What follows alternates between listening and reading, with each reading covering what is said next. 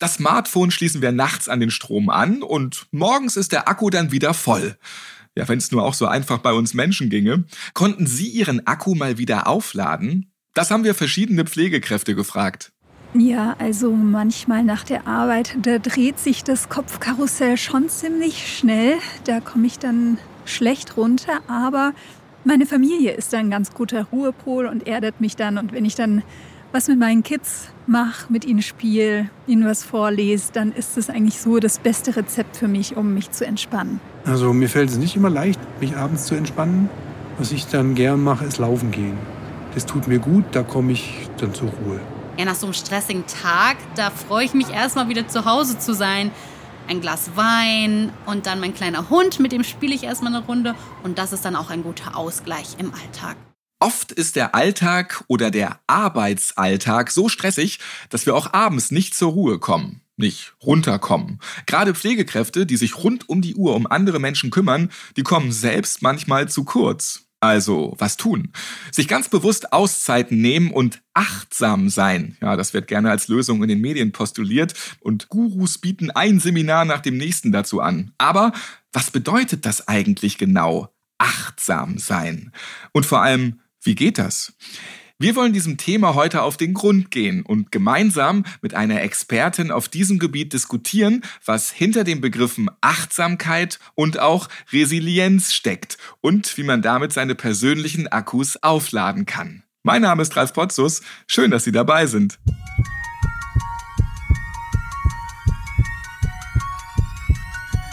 Herzschlag für ein gesundes Berufsleben.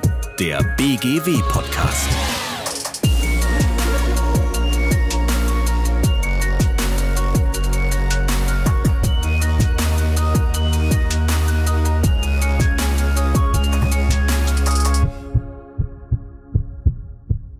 Bei mir ist Almut Benfer-Breisacher, Diplompflegewirtin, Krankenschwester, Resilienztrainerin und Autorin. Herzlich willkommen, Frau Benfer-Breisacher. Ja, hallo, schönen guten Tag. Haben Sie bei so vielen Titeln und Tätigkeiten noch Zeit zur Ruhe zu kommen? Ja, das habe ich, weil ich entsprechende resiliente Fähigkeiten habe, über die ich mir nach vieler Reflexionsarbeit bewusst geworden bin und über die ich dankbar bin und die ich entsprechend einsetzen kann. Wenn man sich ein bisschen mehr mit dem Thema Selbstfürsorge beschäftigt, dann liest man ganz viele Begriffe, die oft in einem Rutsch genannt werden. Aber eigentlich weiß man gar nicht so richtig, wie die Definitionen dazu sind. Deshalb wollen wir hier zunächst einmal einen Überblick schaffen. Fangen wir doch mal mit dem Thema Resilienz an. Frau Benfer-Breisacher, Sie haben darüber ein Buch geschrieben. Ja, in dem Begriff Resilienz steckt das lateinische Verb resiliere drin. Im Wörterbuch übersetzt heißt es zurückspringen. Da stellt sich natürlich die Frage, was Zurückspringen eigentlich mit dem Thema zu tun hat. Nun, stellen wir uns eine Person vor, die im Berufsalltag mit hohen Arbeitsanforderungen konfrontiert ist. Die Situation verlangt ihren unermüdlichen Einsatz. Gegebenenfalls wird diese enorme Last sie sogar aus dem Gleichgewicht bringen. Doch mit Hilfe von resilienten Fähigkeiten, darunter fallen zum Beispiel Einstellungen, Haltungen, Strategien, zum Beispiel eine akzeptierende Grundhaltung oder eine positive Sichtweise, kann diese Person es schaffen, mit sich selbst und den Anforderungen so umzugehen, dass sie ihr Gleichgewicht wiedererlangt oder von vornherein gar nicht in diese Schieflage gerät. Vielleicht ist sie im Nachhinein sogar in der Lage, die gemachten Erfahrungen als persönlichen Erkenntnisgewinn zu verbuchen. Resilienz wird auch als psychische Widerstandskraft bezeichnet. Und was an dieser Stelle noch ganz wichtig ist zu sagen, dass Resilienz kein Garant für einen beruflichen Erfolg ist oder sogar Lebenserfolgsgarantie verspricht. Es ist möglich, dass man in einem Fall die Bewältigung einer schwierigen Situation schafft und in einem anderen Fall es einem nicht gelingt und man aus dieser Schieflage nicht wieder ins Gleichgewicht zurückfindet. Und in diesem Fall ist professionelle Unterstützung unbedingt erforderlich. Wirkt sich Resilienz auch auf die Gesundheit aus? Und sind Pflegekräfte besonders resilient, wenn sie trotz erschwerter Arbeitsbedingungen ihren Beruf gerne ausüben?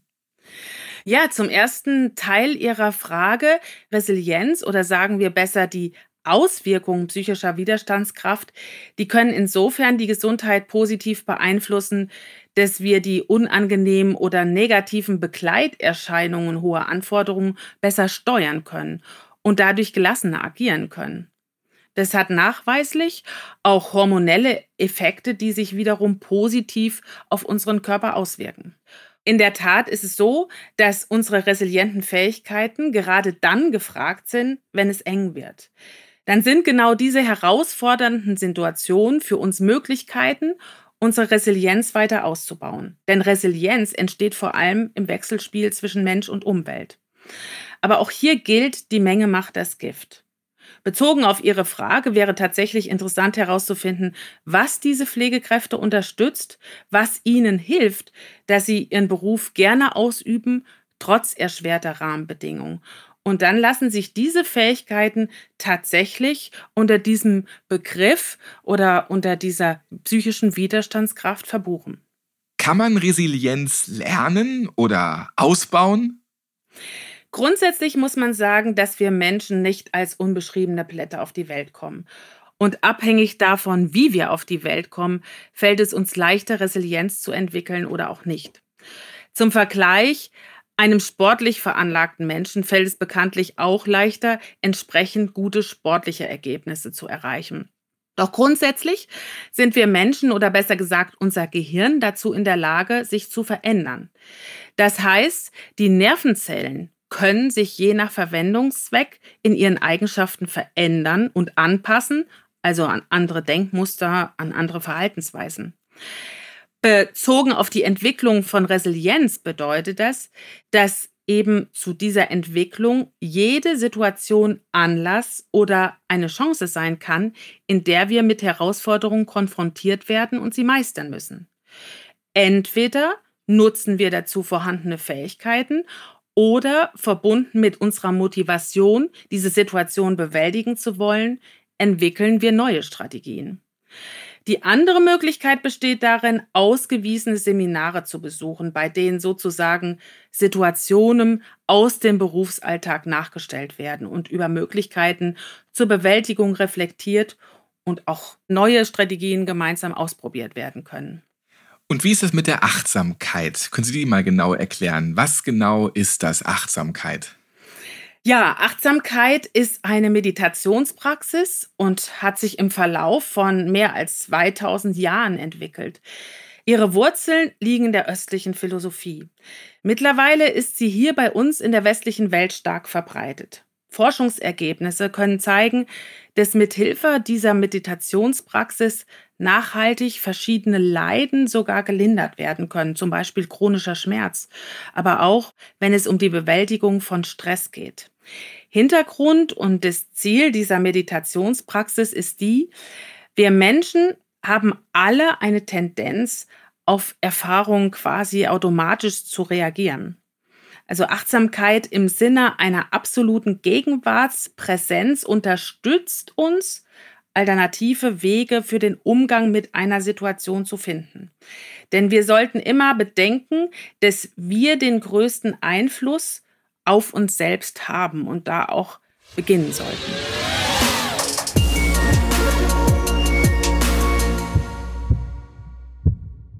Jetzt haben wir schon viel über den guten Umgang mit uns selbst gehört, in der Theorie. Eins steht auf jeden Fall fest. Die längste Beziehung in unserem Leben, die führen wir mit uns selbst. Und deshalb sollten wir bei all dem Stress und der Fürsorge für andere nie unsere eigenen Bedürfnisse aus den Augen verlieren. Natürlich ist das jetzt leichter gesagt als getan. Was können wir also tun, wenn wir das Gefühl haben, wir geraten etwas in Schieflage, Frau Benfer-Breisacher? Wenn ich fühle, dass ich in Schieflage geraten bin, sollte ich mich mal zuerst darüber freuen, dass ich überhaupt in der Lage bin, dieses Gefühl zu fühlen. Ich sollte es dann zulassen und in jedem Fall ernst nehmen. Da der Begriff Achtsamkeit im üblichen Sprachgebrauch verstärkt Einzug genommen hat, könnte man an dieser Stelle auch von einem achtsamen Umgang mit sich selbst sprechen. Wenn ich also diese Schieflage bemerke, geht es darum, soweit es mir allein möglich ist, zu überlegen, was Ursache dafür sein könnte. Ansonsten das Gespräch auch mit anderen suchen, zu denen ich Vertrauen habe. Im privaten Kontext kann das der Partner, die Partnerin sein, Familie, Angehörige oder Freunde. Im beruflichen Kontext empfiehlt es sich zum Beispiel auch, Vorgesetzte um ein Gespräch zu bitten. Wenn das Vertrauen, der Zeitpunkt oder der Mut zu dieser Person fehlen, gäbe es die Möglichkeit auch eines Gesprächs mit der Mitarbeitervertretung, dem Betriebsrat oder auch den Kollegen um sich auszusprechen oder andere Sichtweisen anzuhören und dann auch gegebenenfalls gemeinsam Lösungsansätze zu finden. Danke für diese Tipps, wie man sich vom Stress nicht überwältigen lassen braucht. Was sind jetzt die kleinen Schritte, die mir auch langfristig helfen, widerstandsfähiger zu sein? Ja, zum Beispiel am Ende, also so ganz konkret eines Tages, drei Dinge in ein Freudentagebuch notieren, die gut gelaufen sind, die mich gefreut haben. Das kann zum Beispiel das Lächeln eines Patienten oder einer Patientin sein, die auf mich bis dahin immer so mürrisch wirkte. Oder das kann der freie Tag sein, den ich wieder erwarten nehmen konnte oder kann. Oder die Schulnote meines Kindes, die zeigt, dass die intensive Vorbereitung gelohnt hat. Das sind so scheinbar nebensächliche oder selbstverständliche Dinge, die gerade deswegen im Alltag untergehen. Die regelmäßige Bewusstmachung dieser schönen Dinge und die Nachvollziehbarkeit durch das Schreiben schulen meinen Blick für die positiven Dinge, die trotz allem in meinem Leben immer wieder geschehen. Und wiederum im Bewusstsein positiver Dinge fällt es mir zunehmend leichter, mit den unangenehmen Dingen konstruktiver umzugehen. Denn unangenehme Dinge wird es immer geben. Eine ganz andere Möglichkeit wäre darauf zu achten, wann ich in meinem Sprachgebrauch dazu neige, Verallgemeinerungen zu verwenden und wozu die Verwendung führt. Zum Beispiel so Worte wie alles, nie oder immer. Wenn ich sage, wir haben schon alles ausprobiert, sagt diese Aussage aus, dass wir keine Chance haben, mit dem Rücken an der Wand stehen. Die Lage ist aussichtslos. Das deprimiert, das frustriert und macht unter Umständen auch Angst. Wir befinden uns gefühlsmäßig in einer Lage, die uns nur schwer ermöglicht, über alternative Ideen nachzudenken. Warum auch? Es gibt ja keine mehr, wenn alles ausprobiert ist. Stellen wir aber die Frage danach, was wir denn nun tatsächlich schon ausprobiert haben und was vielleicht noch nicht, animiert diese Herangehensweise eher, weitere Lösungen und Ideen zu sammeln und einen Weg zu finden, aus der misslichen Lage herauszukommen. Interessanter Tipp mit dem Wort alles. Das nehme ich jetzt mal voll auf. Was machen wir aber, wenn wir jetzt kein Fan sind von Freudebüchern oder mit Postkarten, die man an den Spiegel heftet, wo drauf steht, du schaffst das? Gibt's noch irgendwelche anderen Tipps? Sport zum Beispiel. Da kann man doch bestimmt auch resilienter werden, oder? Ja, Sport ist in jedem Fall ein probates Mittel, um resilienter zu werden, denn die mentale Flexibilität steht in wirklich einem wechselseitigen Beziehung zur körperlichen Beweglichkeit. Und was für Sport oder Aktivitäten empfehlen Sie da Menschen, die resilienter werden möchten? Eignen sich einige Sportarten besonders gut dafür? Ja, um in Situationen richtige Entscheidungen treffen zu können, ist es wichtig, dass ich in der Lage bin, abzuwägen, Aspekte konkret anzuschauen, aber auch größere Zusammenhänge zu erkennen. Dafür bin ich auf ein gutes Zusammenspiel beider Gehirnhälften angewiesen. Damit dieses Zusammenspiel gut klappt, bieten sich Überkreuzübungen an. Zum Beispiel rechter Ellenbogen auf linkes Knie und linker Ellenbogen auf rechtes Knie im Wechsel zehnmal hintereinander zum Beispiel. Da gibt es ganz einfache, aber wirklich effektive Körperübungen, die ich auch mit den Teilnehmerinnen und Teilnehmern zur Musik in Fortbildung durchführe. Für Menschen, die sich als sehr detailverliebt beschreiben, denen es jedoch schwerfällt, fünfe gerade sein zu lassen, bieten sich Aktivitäten an, die die rechte Hirnhälfte trainieren, zum Beispiel kreative Tätigkeiten, bei denen es da auf die freie Fantasie ankommt. Anders bei Menschen, die Schwierigkeiten haben, sich zu fokussieren. Da geht es eher um das Training von Tätigkeiten, die auf ein genaues Ergebnis abzielen, wie Sudoku oder Kreuzworträtseln. Ansonsten eignen sich die Sportarten dazu, bei denen wir uns entspannt, befreit fühlen und wir nach Ausübung das Gefühl haben, unsere Energiefässer wieder aufgeladen zu haben. müde, ausgepowert, aber erfüllt. Um welche Sportarten es sich handelt, kann von Mensch zu Mensch da wirklich unterschiedlich sein. Zum Schluss unserer Podcast-Folge würde ich gerne noch auf das Thema Selbstfürsorge im Beruf zurückkommen. Da bräuchten wir vielleicht ergänzend noch ein paar weitere Infos und Ratschläge. Ich hatte es ja eingangs schon erwähnt, gerade das Pflegepersonal müsste oft besser umsorgt werden. Inwiefern liegt hier die Verantwortung auch beim Arbeitgeber? Ja, in den Jahren, in denen ich selbst als stellvertretende Pflegedirektorin in einem Krankenhaus tätig war, gehörte zu meinen Aufgaben unter anderem die Leitung und Durchführung zahlreicher Projekte. In den Arbeitsgruppen erlebte ich immer wieder das große Engagement der Mitarbeiterinnen und Mitarbeiter. Doch fiel mir dabei und auch sonst immer wieder auf, wie viele Mitarbeiter den Blick für ihre guten Leistungen als Einzelne oder im Team, für ihre Erfolge, für ihre eigenen Fähigkeiten verloren oder vielleicht auch nie sensibilisiert hatten. In Gesprächen bemerkte ich häufig, dass manchmal nur ein Perspektivwechsel oder einfach der Blick auch auf das Gute für Frustabbau in der Situation sorgte und neue Kräfte entfachte. Kräfte, die natürlich nicht die Probleme lösten, aber im Augenblick halfen, mit der Situation besser umzugehen. Selbst wenn jeder in erster Linie für sich selbst verantwortlich ist, auch in einem Unternehmen, sah ich meinerseits, also von Arbeitgeberseite, eine Verpflichtung, einen Bedarf förmlich darin, Mitarbeiter für den konstruktiven Umgang mit den hohen Arbeitsanforderungen zu sensibilisieren und ihnen dafür Handwerkszeug zu geben. Denn wer, wenn nicht Sie, sollten unsere Projektergebnisse in der Praxis umsetzen, die Patienten versorgen und so weiter. Doch dazu brauchten Sie Empathie, Durchhaltevermögen, Frustrationstoleranz, Mut, Ihre Grenzen zu erweitern und neue Wege zu gehen. Akzeptanz für Dinge, die Sie nur schwer oder vielleicht gar nicht ändern können. Sie brauchen Vertrauen in Ihre eigenen Fähigkeiten und vieles mehr. Und dementsprechend habe ich mich dann auch in der Folge zur Resilienztrainerin ausbilden lassen. Haben Sie noch andere Beispiele? Also wie kann der Arbeitgeber möglichst gute Rahmenbedingungen schaffen, um für Entlastung zu sorgen? Mal so einen Apfel hinlegen hilft da ja nicht. Ja, beispielsweise familienfreundliche Arbeitsmodelle oder eine positive Fehlerkultur würde das natürlich in jedem Fall unterstützen.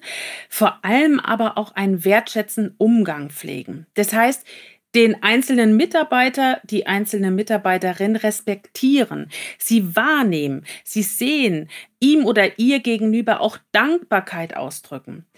Wenn Sie mit Veranstaltungsteilnehmerinnen und Teilnehmern darüber sprechen, sagen viele, na also bitte, das ist doch selbstverständlich, da muss ich doch gar nicht drüber nachdenken. Und genau da ist der Knackpunkt. In dem Aspekt des Selbstverständlichen, des nicht drüber Nachdenkens, steckt das Risiko der Unterlassung. Gerade als Führungskraft sollte mir bewusst sein, dass Wertschätzung nicht nur in die Ansprache der Weihnachtsfeier gehört, sondern eine Haltung ist, mit der ich den Mitarbeiterinnen und Mitarbeitern täglich begegne. Dazu sollte sich jede Führungskraft in einem ersten Schritt selbstkritisch fragen oder auch aktiv auf die Mitarbeiterinnen und Mitarbeiter zugehen, an was sie wirklich erkennen, dass sie wertgeschätzt werden. Und sollte einfach bewusst sein, dass Wertschätzung und Anerkennung ein menschliches Grundbedürfnis ist und nicht nur dann zum Thema wird, wenn alles andere abgearbeitet ist. Wenn ich als Angestellte oder als Angestellter merke, dass es hier Verbesserungsbedarf gibt, Sie haben es eben schon gesagt, nicht nur in der Weihnachtsansprache mal kurz irgendwie das mal aufnehmen und dann nie wieder. Wie kann ich das am besten bei der Führungskraft vorbringen, ohne jetzt weiteren unnötigen Stress zu bekommen?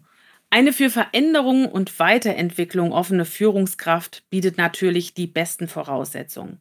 Sollten die Bedingungen jedoch anders sein, empfiehlt es sich, sich zum Beispiel zunächst mit Kolleginnen und Kollegen über die subjektive Erfahrung auszutauschen. Vielleicht ist die Sichtweise bei den anderen ähnlich und gemeinsam lassen sich in der Regel mehr Ideen und Vorschläge zusammentragen. In einem Gespräch mit der Führungskraft, das dann irgendwann ja auch folgen wird, sitzt man schließlich nicht nur mit dem Anliegen eines Verbesserungsbedarfs da, sondern hat bereits Ideen und vielleicht sogar Vorschläge zur Umsetzung gesammelt, die als Gesprächsgrundlage dienen.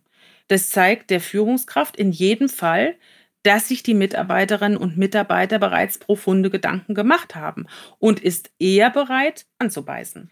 Zu dem heutigen Podcast-Thema haben Sie als Resilienzexpertin einige Bücher geschrieben.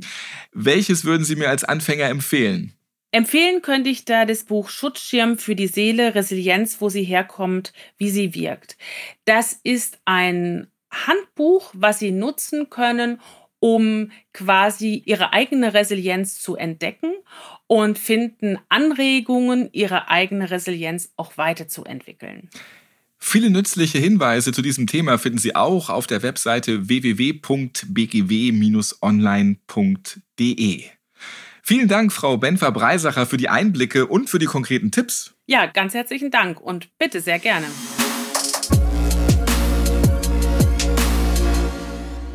Die Welt ist schnelllebig. Jeden Tag verarbeiten wir unzählige Informationen, meist schon bevor wir überhaupt am Arbeitsplatz angekommen sind. Nach dem Aufstehen haben wir schon unser Smartphone in den Griffeln. Gar nicht so einfach, sich selbst und seine Bedürfnisse dabei im Blick zu behalten. Aber es geht, wie wir eben gehört haben. Und man kann es trainieren und sich notfalls auch Unterstützung vom Arbeitgeber holen. Und jetzt würden wir uns natürlich noch brennend für Ihre Tipps interessieren. Wenn Sie Ideen haben oder Ihre Erfahrungen teilen möchten, wie Sie entspannt bleiben, dann freuen wir uns auf Ihre Nachrichten an www.bgw-online.de slash podcast. Ja, und damit verabschieden wir uns für heute und sagen bis zum nächsten Mal. Bleiben Sie gesund und entspannt.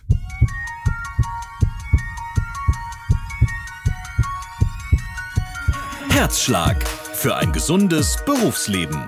Der BGW-Podcast.